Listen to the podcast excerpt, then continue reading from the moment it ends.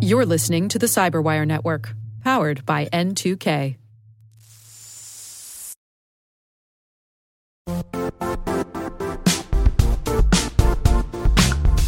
Don't struggle to align your organization's cybersecurity with business risk. Get the only solution that goes beyond reacting to threats with vulnerability and risk monitoring. You need the next evolution of MDR, and only Critical Start delivers it. Critical Start doesn't just monitor and respond to threats. They put you in control by detecting suspicious activities, quickly responding to contain threats, and identifying your most critical assets and protecting them against vulnerabilities and exposures. With continuous visibility, expert guidance, and measurable risk reduction, Critical Start has redefined what it means to manage cyber risk. Demonstrate provable security maturity to your leadership while positioning your program to achieve the greatest risk reduction per dollar spent. Stop fearing risk and start managing it with Critical Start. Visit criticalstart.com and request a demo today. That's criticalstart.com.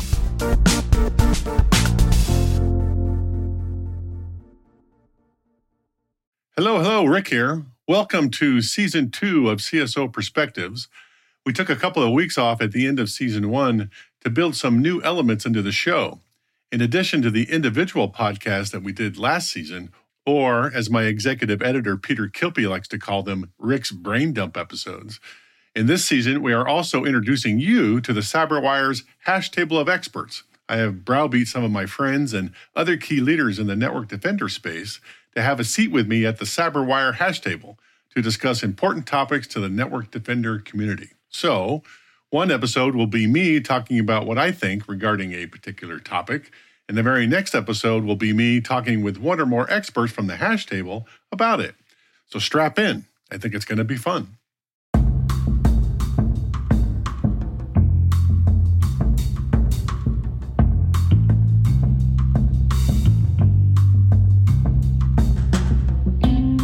My name is Rick Howard. You are listening to CSO Perspectives, my podcast about the ideas, strategies, and technologies that senior security executives wrestle with on a daily basis. In season two, we are going to continue our discussion about cybersecurity first principle thinking by adding more bricks to our metaphorical InfoSec wall. In this episode, we are talking about security operations centers.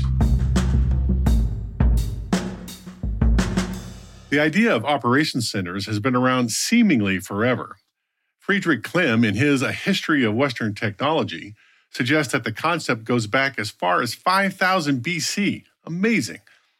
Anytime an organization grows big enough, either in terms of people or function, where one small team can't do everything, leaders have built these centers to manage the workflow and status of the various groups and to coordinate actions among them.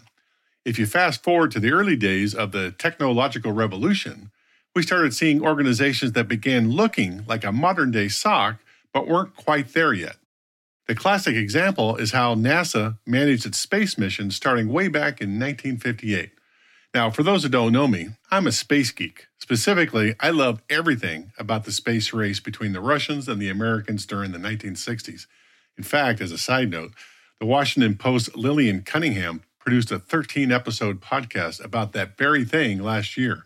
It is called Moonrise, and I highly recommend it. But did you know that when Neil Armstrong and Buzz Aldrin landed on the moon in 1969, that the Russians had a remote controlled spacecraft up there at the same time? I didn't know that until I listened to the Moonrise podcast. The Russians crashed into a moon mountain as Armstrong and Aldrin were flying back to the lunar module, so maybe that is why the Russians don't advertise it that much. But I digress. One of my favorite space movies is Apollo 13, directed by Ron Howard. And one of the things I love about that movie is how it depicts the energy and sense of purpose of an operations center. Here is the actor Ed Harris in a virtuoso performance playing Gene Kranz, the real life NASA flight director, delegating tasks to his crew of operational teams on what they need to do to get Apollo 13 back home. Now, in the meantime, we're going to have a frozen command module up there. In a couple days, we're gonna have to power it up using nothing but the reentry batteries. Yeah, we've been tried before. Hell, we've never even simulated it before, Gene. Well, we're gonna have to figure it out. I want people in our simulators working reentry scenarios. I want you guys to find every engineer who designed every switch, every circuit, every transistor, and every light bulb that's up there. Then I want you to talk to the guy in the assembly line who actually built the thing. Find out how to squeeze every amp out of both of these goddamn machines. I want this mark all the way back to Earth with time to spare. We never lost an American in space. We're sure as hell not going to lose one on my watch. Failure is not an option. If that doesn't bring chills down your spine, you might be dead. I'm just saying. When telephone networks started appearing in the early 1920s, phone companies like AT&T built traffic control bureaus to handle long-distance traffic issues. By the early 1960s, AT&T handled most telephone switching through mechanical devices and built a network control center or NOC to manage it. AT&T historians consider this to be the first NOC ever built. By 1977, Bell Systems had built the first national NOC in Bedminster, New Jersey, which looked a lot like modern NOCs today. There wasn't much security yet, but if there was any, NOC operators were doing it.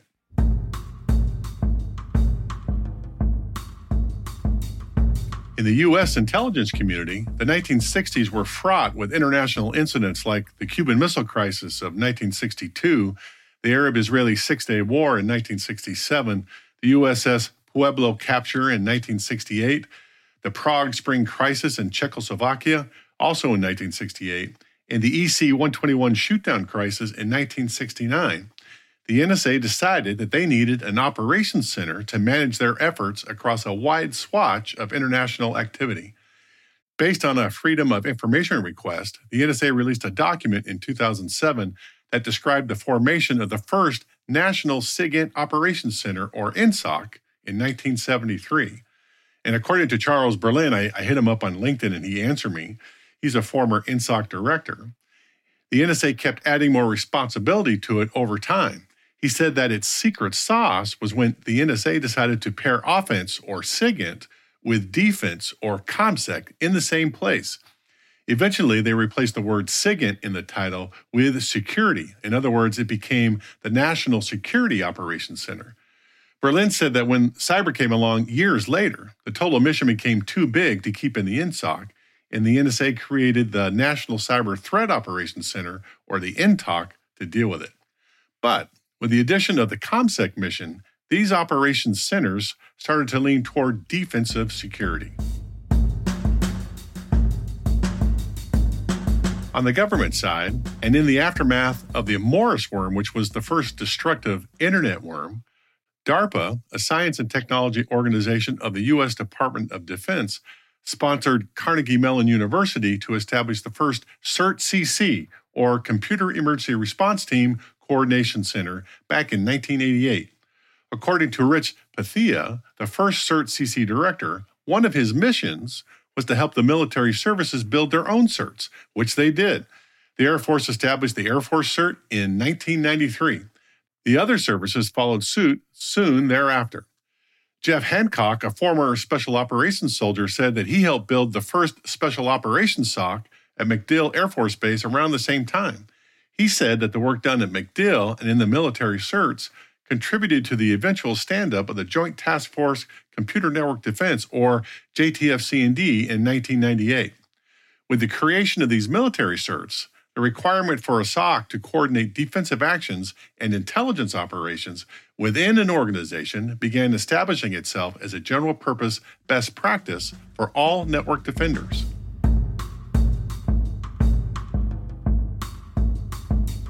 On the commercial side, we started to see the first managed security service providers, or MSSPs, in the late 1990s and early 2000s.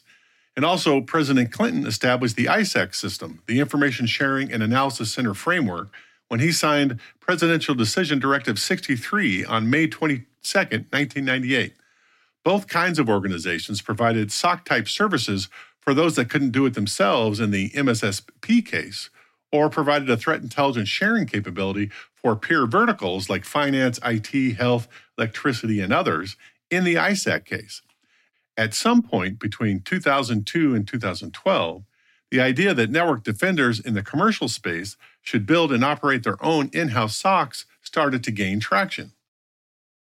Today, many medium to large organizations either have their own internal SOCs or contract the function or at least part of the function out to a third party MSSP. Small organizations usually haven't grown large enough to warrant a centralized point to coordinate the activities of multiple groups. IT and security are done by the same small team. The latest development in the commercial space is SOC services delivered as SaaS applications. However, the functionality of any specific SOC compared to another varies widely. Based on the history and evolution of the Operations Center concepts, you would think that the SOCs would be the one point in the organization that coordinates all security issues. But that just isn't the case. The functions range from simply monitoring certain pieces of the network with no ability to make changes to the security policy on one end of the spectrum to having complete control of the security stack across all deployments of data on the other.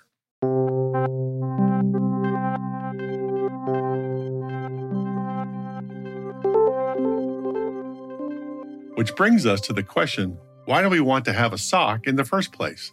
As we build our InfoSec wall, layering bricks in order to strengthen the foundation, we have placed six bricks so far Zero Trust, Intrusion Kill Chains, Resilience, DevSecOps, Risk, and Cyber Threat Intelligence. No single team inside most organizations owns all of these functions, nor, more importantly, does it run the business units that will be most impacted by them.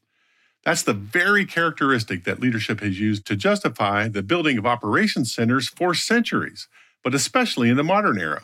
When a task gets so big in scope that it requires multiple teams to complete it, an operations center is needed to coordinate those efforts. In order for the InfoSec wall to be effective, network defenders must have a space where they bring all relevant information in from all the bricks on the wall. Analysts review the information and make recommendations to leadership.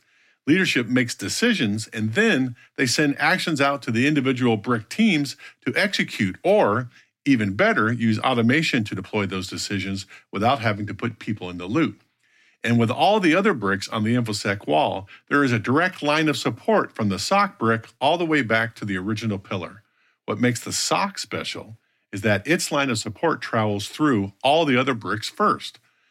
The first principle of security operations, then, is this coordinate and execute security tasks across the organization in order to reduce the probability of material impact due to a cyber event. At a certain maturity level for any organization, you can't build an InfoSec wall without a SOC. Let me be clear there are a handful of organizations in the world that design their SOCs to operate in this manner. Most come nowhere near it. They monitor, they collect data. Their SOC analysts grind their way through billions of alerts trying to find the one item that may mean they've been compromised. Most don't try to defeat adversary campaigns across the intrusion kill chain. Instead, they focus on blocking access to technical vulnerabilities that an adversary might use to be successful. Most SOC analysts aren't involved in the resilience plan at all. Many can't even spell DevSecOps, let alone contribute to the infrastructure as code philosophy. The SOC may have some control over the zero trust deployment and policy, but not the entire plan. Most SOC analysts have no idea how to calculate the risk probability of a material cyber event in some future time frame, not because they can't, but because no leader has asked them to do it. The one security brick that many do have control of is the intelligence brick, but even that effort isn't completely focused on defeating the adversary across the intrusion kill chain, and leadership most likely doesn't use the intel team to calculate the risk probability of an organization. That is the reason to rethink your security program through a first principle lens. It isn't enough to have an organization called the SOC. The SOC you build must absolutely support the InfoSec wall, or why bother? And I realize that this is hard to do. This refocusing of the SOC along first principles goes against 20 years of established InfoSec best practice. And even if you agree with me that a change is required, the chances aren't good that you can convince senior management to centralize security decisions in one place, to break across many swim lanes of established bureaucracy over decades of not doing that. But it has to be done, and it can be done. Go back to the inaugural First Principle podcast. There is a reason that the Elon Musk of the world have succeeded. Elon Musk had the strength of his convictions that incrementally improving something without considering the ultimate purpose of what he was trying to do was a recipe for failure. By using first principles, he was able to build a Mars rocket, a luxury electric car, and affordable solar power, when most thought it was impossible to build even one of those things. I'm not saying that first principle thinking is the only thing that made Mr. Musk successful. I'm just saying that it was an essential part, that without it, none of it would have happened. The concept of a modern day SOC has a winding, interesting, and evolutionary backstory that started in the early 1900s and continues today. But we are not done. We have a long way to go to create a SOC in the future that can support every brick in our InfoSec wall and add strength to its foundation.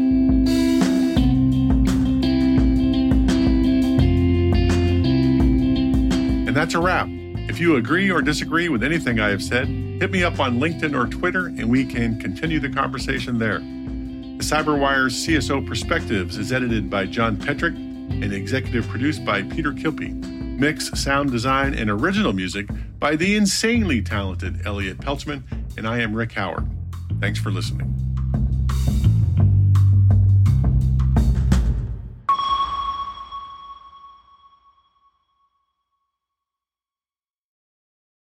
If you enjoyed this preview of CSO Perspectives, be sure to subscribe to CyberWire Pro and get access to the rest of this episode, as well as all past seasons of CSO Perspectives ad free.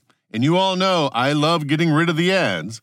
Visit thecyberwire.com slash CSO Pro. That's thecyberwire.com slash CSO PRO to explore the many benefits of CyberWire Pro and to subscribe.